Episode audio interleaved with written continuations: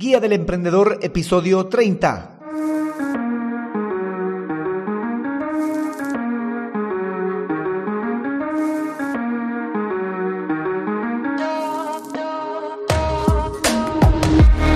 Hola emprendedores, muy buenos días a todos y bienvenidos a la Guía del Emprendedor, el podcast en el que paso a paso vamos a aprender a crear, montar y optimizar un negocio con presencia online a través de estrategias, herramientas y recursos de marketing digital. Hoy episodio 30 del lunes 9 de octubre de 2020, episodio en el que vamos a hablar sobre hosting y dominio para nuestra idea de negocio. Pero no sin antes recomendarte que puedes suscribirte a este podcast para acceder a los recursos y herramientas que compartiremos en cada episodio a través de alexhurtadomktd.com.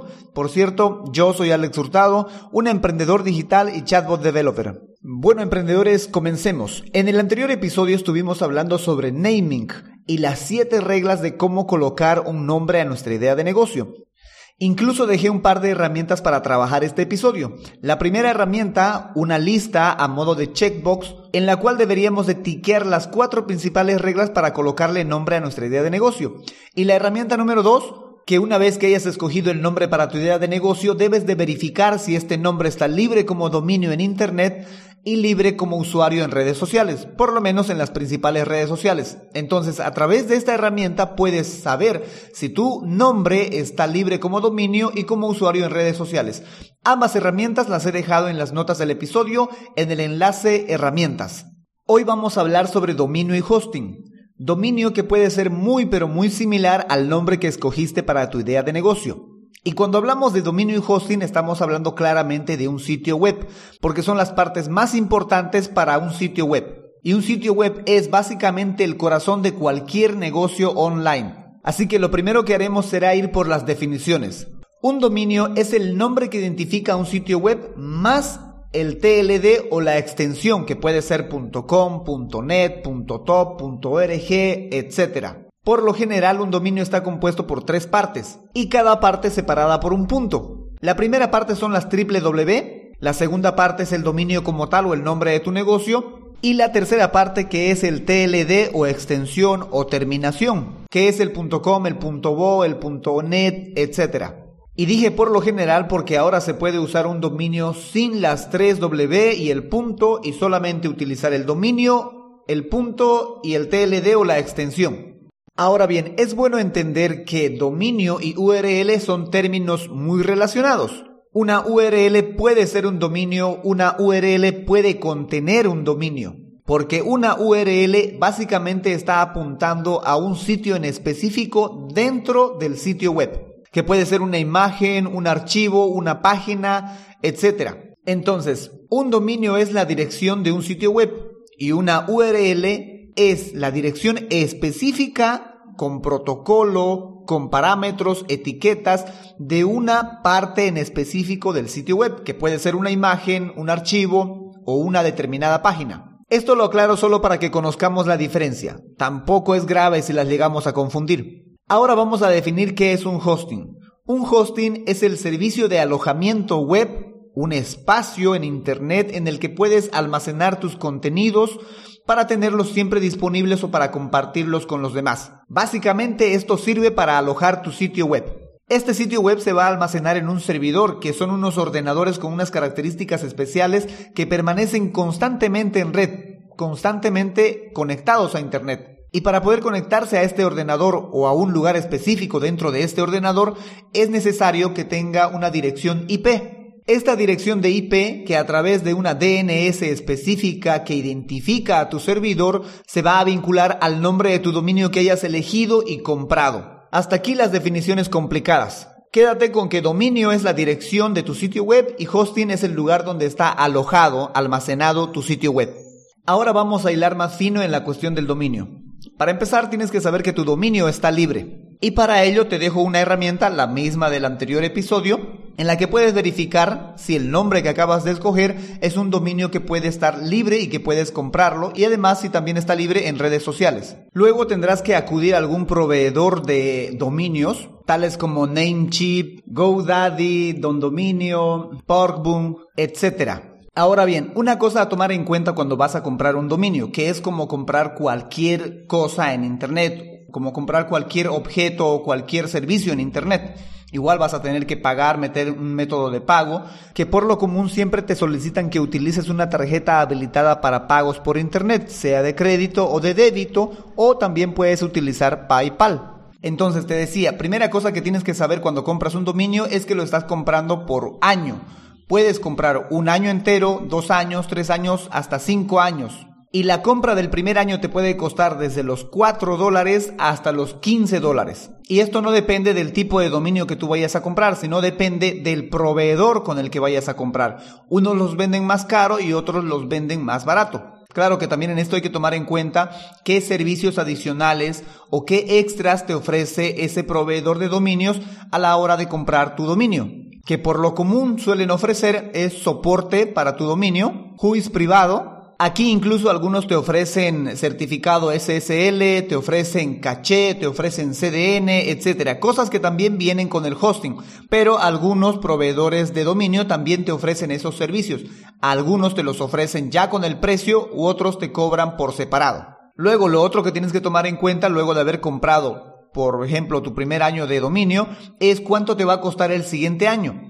Porque como te decía, puedes comprar 1, 2, 3, 4, 5 años, pero solo el primer año tiene un precio diferente a los restantes años. Y es aquí donde tienes que tener cuidado cuando compras tu dominio, porque también los dominios tienen precios diferentes en base a la terminación, a la extensión que tiene, al .com, al .bo, al .org, al .net, al .shop, .tienda, .club, etcétera. Comúnmente los dominios de alto nivel, que son los .net, .org, .com, se acostumbran a vender entre los $4 y los $15, esto dependiendo del proveedor de dominios que tengas.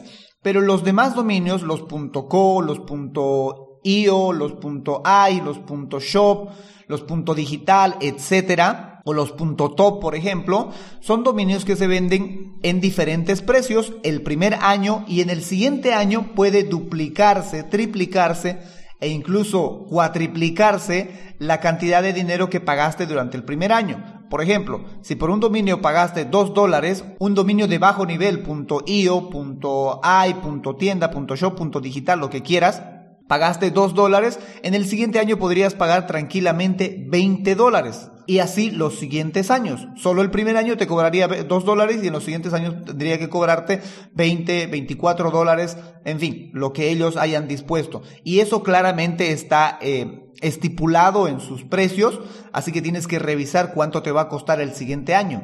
Entonces reitero, las dos cosas que tienes que tomar en cuenta a la hora de comprar un dominio. 1, cuánto te va a costar el primer año y 2, cuánto te va a costar el siguiente año, independientemente del proveedor que vayas a utilizar. Como ya te dije, cada proveedor tiene sus propios precios para los dominios, que en un proveedor puedes encontrar lo más caro y en otro puedes encontrar lo más barato.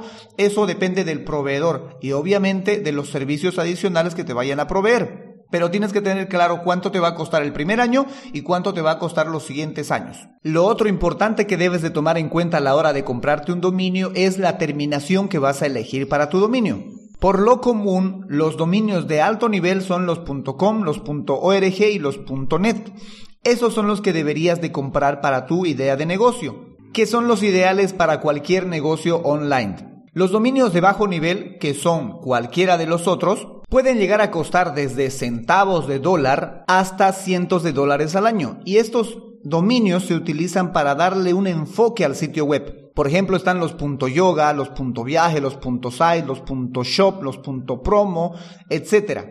Esto, quieras o no, es una estrategia para SEO, posicionar un sitio web. Por cierto, existen 6 niveles de tipos de dominio, pero los que más vamos a utilizar son los de primer nivel, que son los .com, los .org, los .net, los .edu, que es los que se aconseja para cualquier tipo de negocio, en especial los .com. El otro nivel de dominios que por su terminación es muy interesante para utilizar en una idea de negocio son los dominios geolocalizados o los geográficos, que competen a un territorio en específico. Por ejemplo, en Bolivia el .bo, en Argentina el .ar, en España el .es, etcétera, que a la hora de posicionar el sitio web colaboran mucho, pero no son determinantes para un SEO, posicionamiento óptimo. Entonces recapitulemos. Primero tienes que saber que tu nombre como dominio está libre en internet y en redes sociales.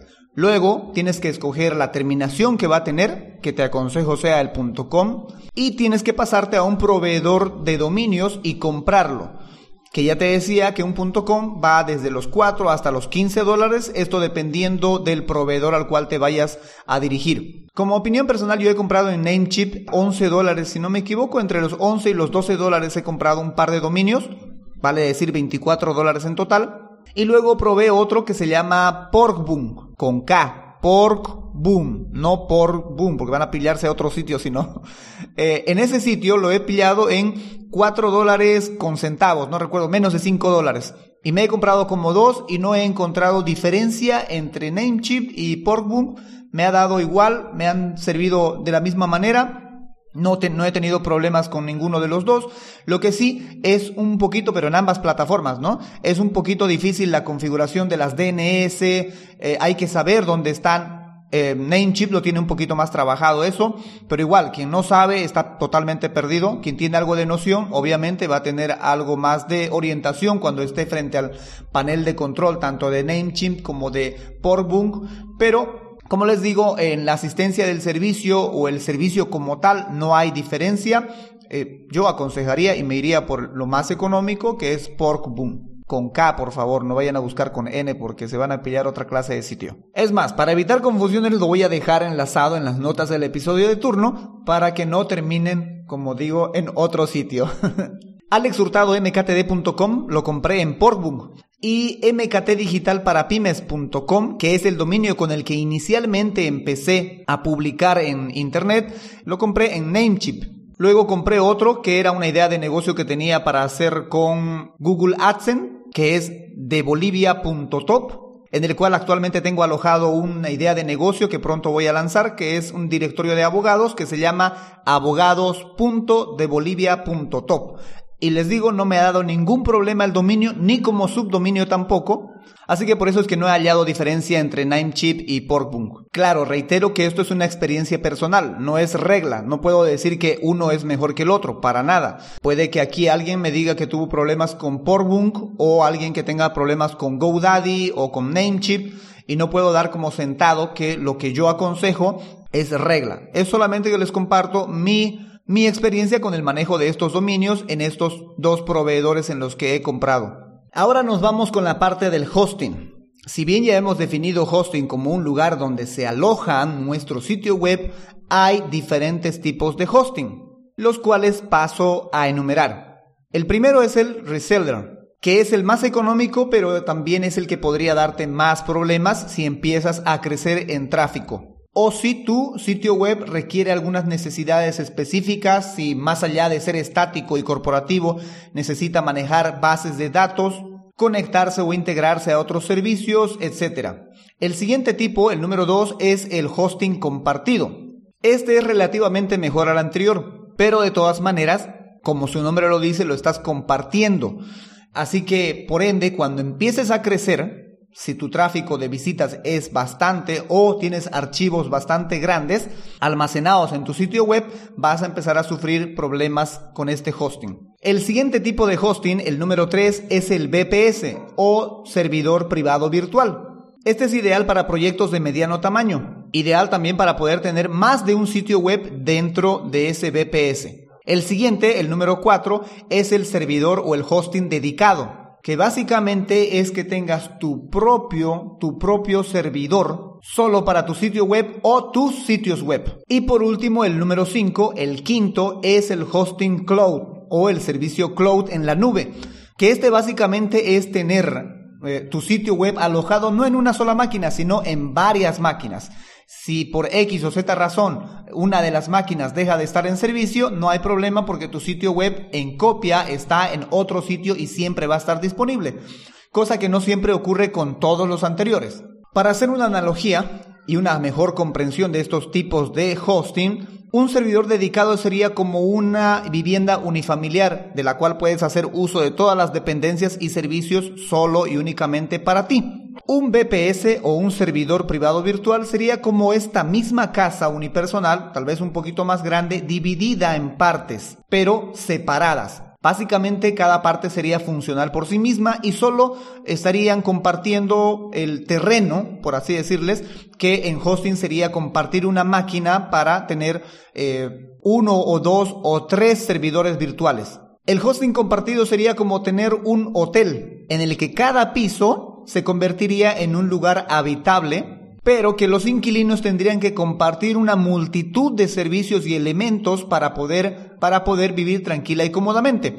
En un hosting compartido básicamente es eso, una computadora dividida en muchos bloques en la cual se están alojando muchísimas páginas web y que por tanto todas comparten el mismo disco duro, todas comparten la misma memoria RAM, todas comparten el mismo CPU. Y un hosting reseller básicamente es como un alojamiento, en el cual alquilas una habitación y por obviedad no tienes privacidad, vas a escuchar a los vecinos con todos sus ruidos y encima vas a tener que compartir todos los servicios. Un hosting reseller para un sitio web básicamente es alguien que se compró un hosting compartido y que te está alquilando un pedazo. Alguien que se compró un piso, una parte de la computadora y que te está alquilando un pedazo para que alojes tu sitio web. De ahí que no es conveniente, si tu sitio web llega a tener bastante tráfico, vas a tener problemas y no es tan conveniente utilizar este tipo de hosting si tu proyecto desea tener gran cantidad de tráfico de visitantes.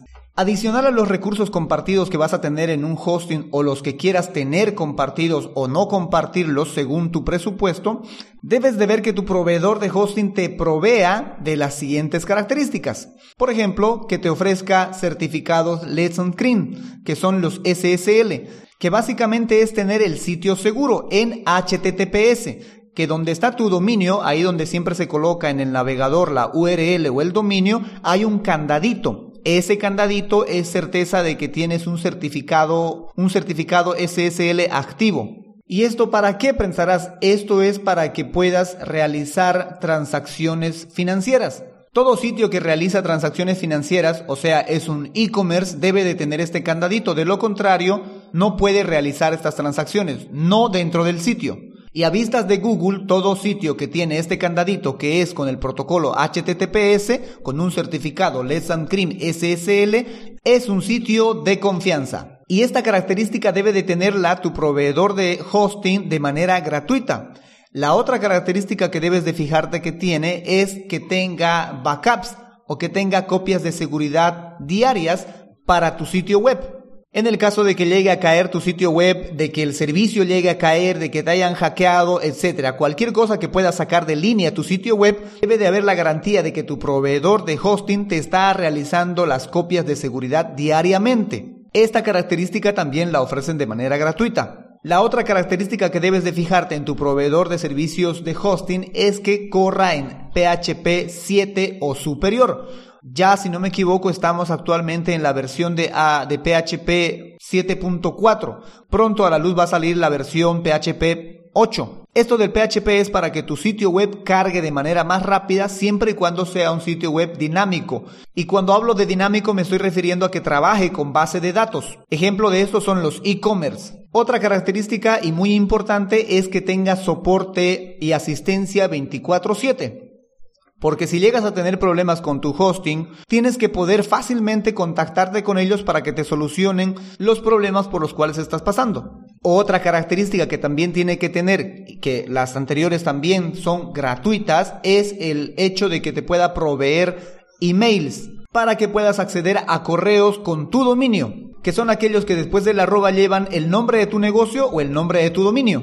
Otra característica que debería de tener tu proveedor de hosting es el servicio de staging, que este es opcional porque no tiene que ser gratuito, los anteriores tienen que ser gratuitos sí o sí. El staging es una opción de pago y este sirve para que tú puedas tener una versión oficial de tu sitio web, una versión preliminar de tu sitio web y una versión de pruebas de tu sitio web. Estas son las características que deberías de buscar que tu proveedor de hosting tenga para que tú puedas decantarte por comprar el alojamiento o el hosting en ese proveedor. Les cuento mi experiencia con los hosting. La primera vez que compré un hosting fue en Namecheap cabalmente. Compré un hosting compartido. Creo que lo compré durante un año por alrededor de $67. Y como era mi primera vez no tuve ningún problema porque tampoco me estaban abarrotando las visitas ni me estaban explotando el sitio web que recién había creado, así que no tuve problemas. Pero luego, averiguando, buscando, traqueteando, como se dice, lo que sí, algo que no podía hacer en un hosting compartido era tener más de un sitio web alojado en el mismo hosting. Luego de ello me decanté por los VPS, por los servidores privados virtuales. En ese sí alojé y publiqué mi primer sitio web oficial de mi marca personal, que era mktdigitalparapymes.com, en el cual, si no recuerdo, escribí como 30 o 40 artículos, pero que nuevamente, al no tener tanto tráfico, tampoco me dio problemas. Pero en este caso sí podía almacenar más de un sitio web en ese servidor virtual, que si mal no recuerdo pagué alrededor de $54 por un año. Esto lo compré en OVH.es. Luego probé el hosting dedicado o exclusivo para WordPress y WooCommerce en SiteGround, que aquella vez estaba de promoción por esta cuestión de la pandemia y costaba solo $1 por 3 meses. Que también para ánimos de prueba, para probar este y otros sitios web, no me dio ningún problema.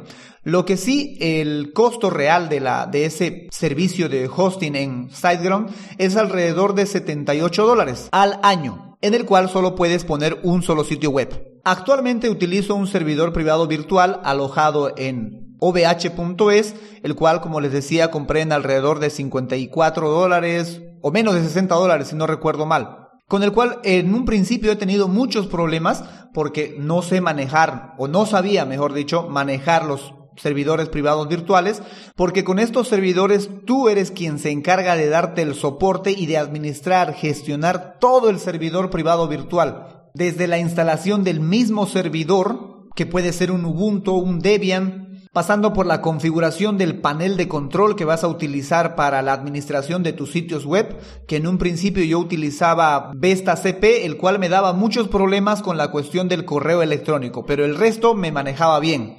Luego finalmente conocí Hestia CP, que es como una versión mejorada de Vesta, la cual me solucionó los problemas de email. Ya podía tener mis propios email corporativos, vale decir el @.alexhurtadomktd.com.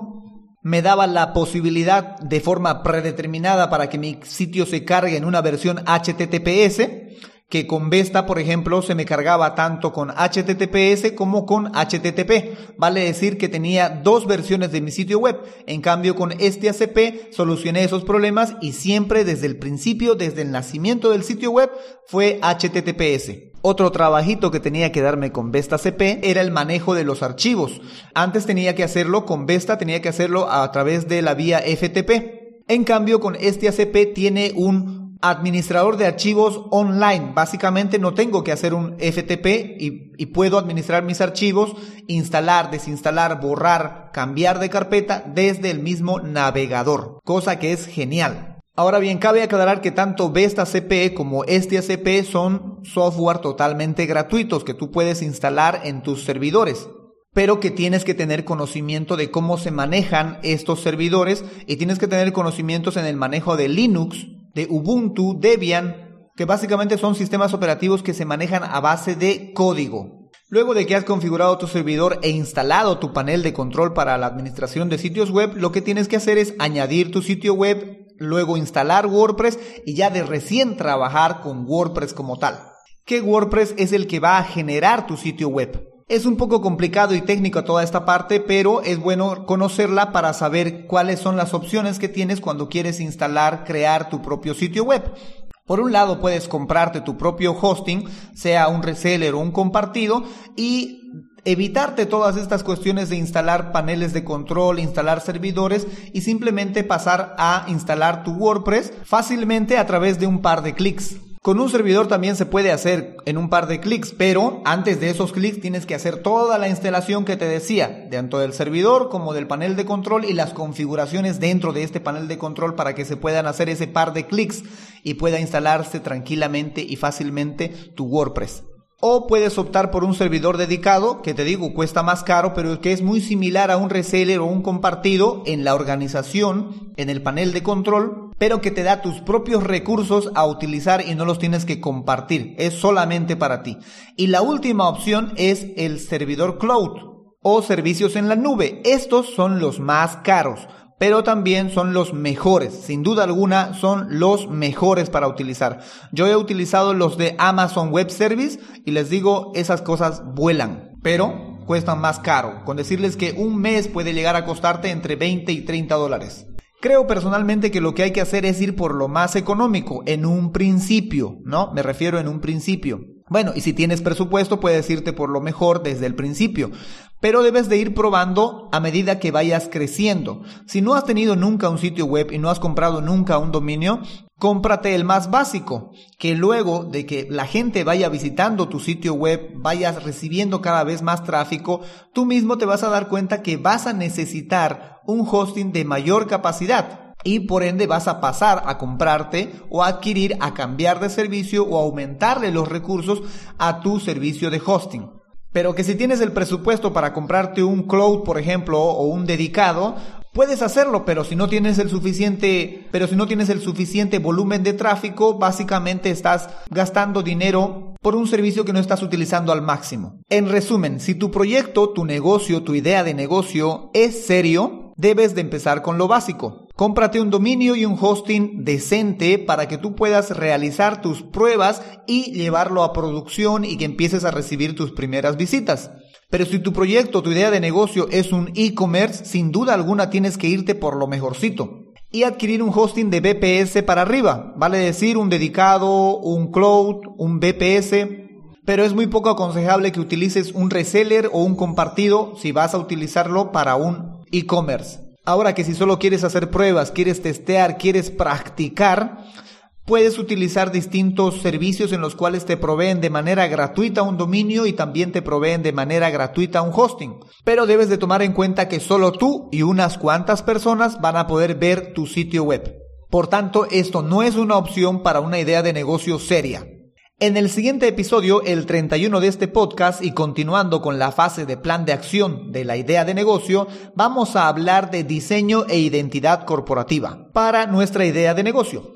Bueno, emprendedores, eso es todo por hoy. Recuerda que puedes suscribirte a este podcast y acceder a los recursos y herramientas que compartimos en alexhurtadomktd.com. Ahí vas a encontrar tanto las notas del episodio de turno como las herramientas que utilizamos en cada episodio en el enlace herramientas. También hay un bloque de color rojo en el cual puedes hacerme llegar tus preguntas o tus consultas que gustoso te vamos a responder aquí en el podcast. Si eres usuario de Spotify, iTunes o Google Podcast, puedes suscribirte a través de esas plataformas. Debajo de cada audio están los enlaces para que puedas suscribirte a través de esas plataformas a este podcast. Por cierto, si quieres sugerir algún tema para el podcast, puedes hacerlo a través de alexhurtadomktd.com/proponer. En las notas del episodio de turno hay un enlace que dice proponer para que puedas hacerme llegar tus propuestas de temas para este podcast. Bueno, emprendedores, muchas gracias por escucharme y sobre todo gracias por emprender con este podcast. Será hasta el próximo episodio, el miércoles. Chao, chao.